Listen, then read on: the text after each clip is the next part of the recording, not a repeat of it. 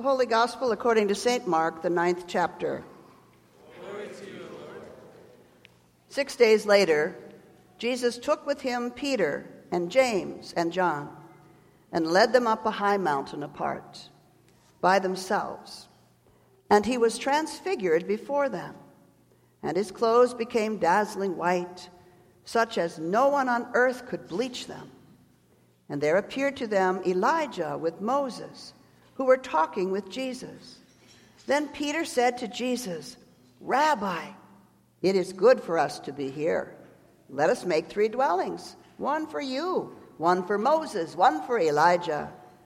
He did not know what to say, for they were terrified.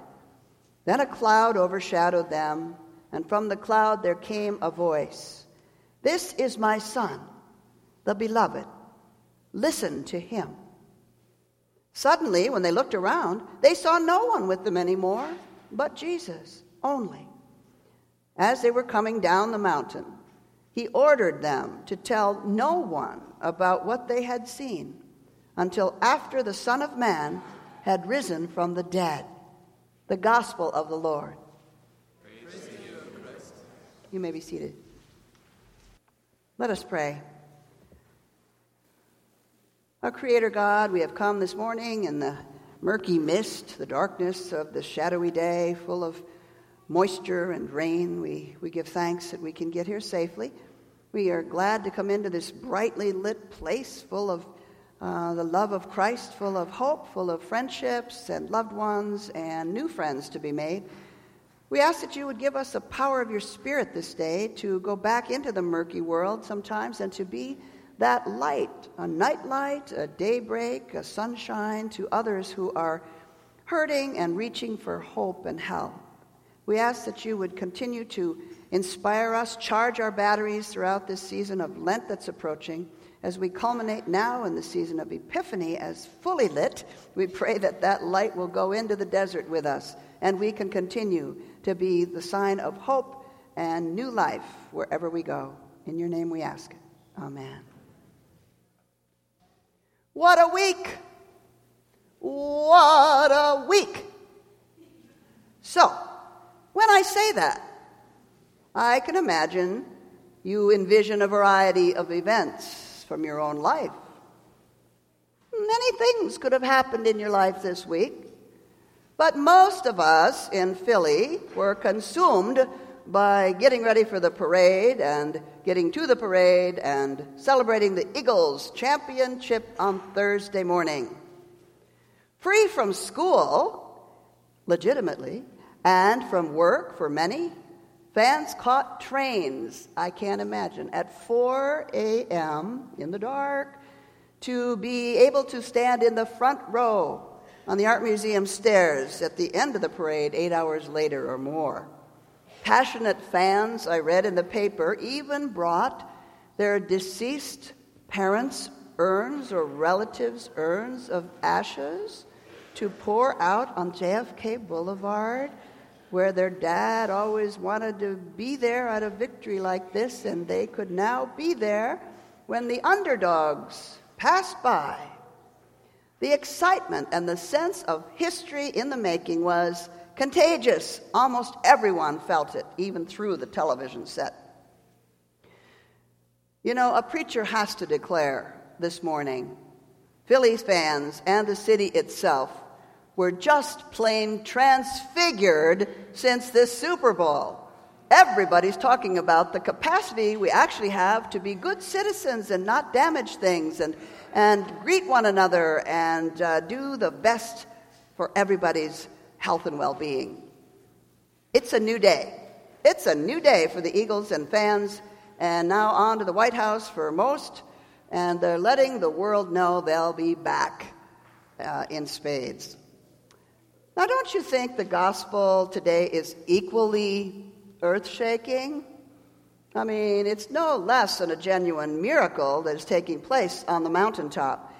It's Jesus' blinding mountaintop transfiguration event. Peter, James, and John are standing with Jesus alone, and then his clothes become dazzling white. Enter old, long-time prophets Hall of Fame prophets Elijah and Moses huddled with Jesus. A cloud overshadows everyone, and a voice from heaven says, This is my Son, the beloved. Listen to him. Oddly, there were no thousands of cheering fans standing around until daybreak, no after parties, not even Elijah and Moses hung out until the end of the gig. Jesus is endorsed right on the spot, in the spotlight. And he's no less than called the Son of God. And there's only three fans who are, on top of it, warned to tell no one about what they had seen till after the resurrection. I wonder how many of the Philly fans could have told no one about what happened on Thursday. Just go home and be quiet. We had them come to confirmation. That was Thursday night confirmation. We held our breath to see if we'd have any students appearing, because many of them were on the trains at 4 a.m., or their parents. And we were told you can wear your jerseys. We're going to talk about football somehow in the midst of it. Even Asha, the presenter, had on a jersey and pants. I've never seen her in a jersey before. It was stunning. And actually, the students showed up pretty well. We were very, very grateful. So it's an, it's an odd thing to be quiet, to tell no one what has taken place until after the resurrection. But you might understand why the disciples might get it all mixed up, misinterpret what's happened, and make it harder for Jesus to get the message out in the way he had hoped. So he asks them to keep silent. Let's dig deeper. God knows his son is soon headed for crucifixion and death in Mark's gospel reading. But these horrors will not extinguish the endorsement Jesus hears with the floodlights shining. He is God's son, his quarterback, his ace in the hole, his home run, come to save the world. And God has everlasting plans, and Jesus holds the playbook. But the disciples will have to listen Continue to listen to Him and trust God. Trust God is with them when they go back down from the mountaintop and on to the desert and on to Jerusalem and on to the crucifixion and the trial and the devastation of their dreams and hopes. And we, Jesus' modern disciples, face a constant onslaught of forces wanting to divide us to distract us from our spiritual goals. Our culture tempts us to earn more and more for true happiness. Students are pressured to take AP classes, to get into the best schools, to get into jobs in the best companies. Our politics cause divisions, mistrust, prejudice, and paralysis. But this morning, Jesus calls us to stay strong spiritually, above all. Work out, keeping those discipleship muscles toned and ripped by listening to Him over the din of the marketplace. We are about to begin the season of Lent on Wednesday, as you know, when we will um, often give up toxic foods in our diet or take on some spiritual practices, devotional readings at home that will keep us more in shape to be attuned to God's call. As an old Pentecostal saying goes, it ain't how high folks jump in church that's making them Christian. It's what they do when they hits the ground. Or the test of our faith is yes, worshiping, but what we do on Monday morning at work and at play reveals whom we worship as well. I know for many it's really tempting to hunker down nowadays with a book, put on all sorts of movies. Now it'll be the Olympics that will kind of distract us from all the nation's news that are so in flux every day is new headlines. The growing opioid crisis, the wars in Syria, in Yemen, the stock markets crashed, and then it's rising, and then it's moderate, and then it's another thing.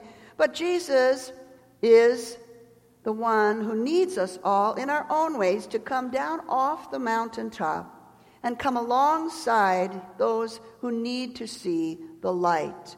Not to lock ourselves up, but to re enter the darkness, to bring hope, consolation, some word uh, from Jesus that could bring recovery.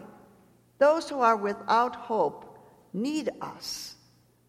We are called from our baptism to let your light so shine before others that they see your good works and glorify your Father in heaven. In her memoir, Things Seen and Unseen A Year Lived in Faith, author Nora Gallagher describes her attempts to ignite her own faith. She went on a mission trip to Nicaragua. And in this poor country, she worked in a hospital that had barely an aspirin and no supplies. But she saw a strange equality. People written off elsewhere were valued and worthy in this community. She met a man who gave up crime and drugs to teach a literacy program for children. She met a Swedish woman who refused to return home because everyone counts here. Nora was changing. And as she returned to Santa Barbara, her home, she too began to notice folks that she had never seen before a Latino gardener, a dishwasher in the restaurant, an old man at the bus stop. And she confessed, What I yearned for was to embody my shaky faith, to feel my faith in my flesh acted out incarnate. St. Francis sealed his conversion, it said, by kissing a leper on the mouth. Dorothy Day went to the slums of New York and founded the Catholic Workers Society. And then Nora started work in a local soup kitchen. And the priest there asked her, Nora, are you willing to be unformed? Hmm, I'm not sure what that means. Are you willing to be unformed, recreated in a new way? And she responded, I am. I wonder if in Lent we might also think about being unformed again, breaking the mold of what we're always doing, when we're doing it, why we're doing it, and re examine things again. Be that fresh lump of clay that can be reshaped by God for a new mission, a new outreach, new hope, new design. Nora felt light going on in the darkness. She prayed daily, and she felt a hand against her back, a presence, sort of, a presence making her new, reshaping her, perhaps for the first time, into a true follower of Christ. Not sitting on the bench, but into the game, his game, and shedding light for others wherever she went. A pastor Donald Booz said, The Lenten journey will follow the way out of comfort, complacency, and self aggrandizement through risk all the way to the resurrection. My fellow disciples, may Christ shed light on your path this Transfiguration Day a light that will carry you into the more meditative part of Lent and on to Easter. Perhaps you will become unformed. Take the risk. Take a new assignment that might touch your heart completely in a new way. Be open and let the Spirit lead you out of comfort, yes, into risk. And all that with the love of God, all the way to Easter morn. you will be transfigured. So go, go, go, disciples, go. Make it to the finish line. Amen.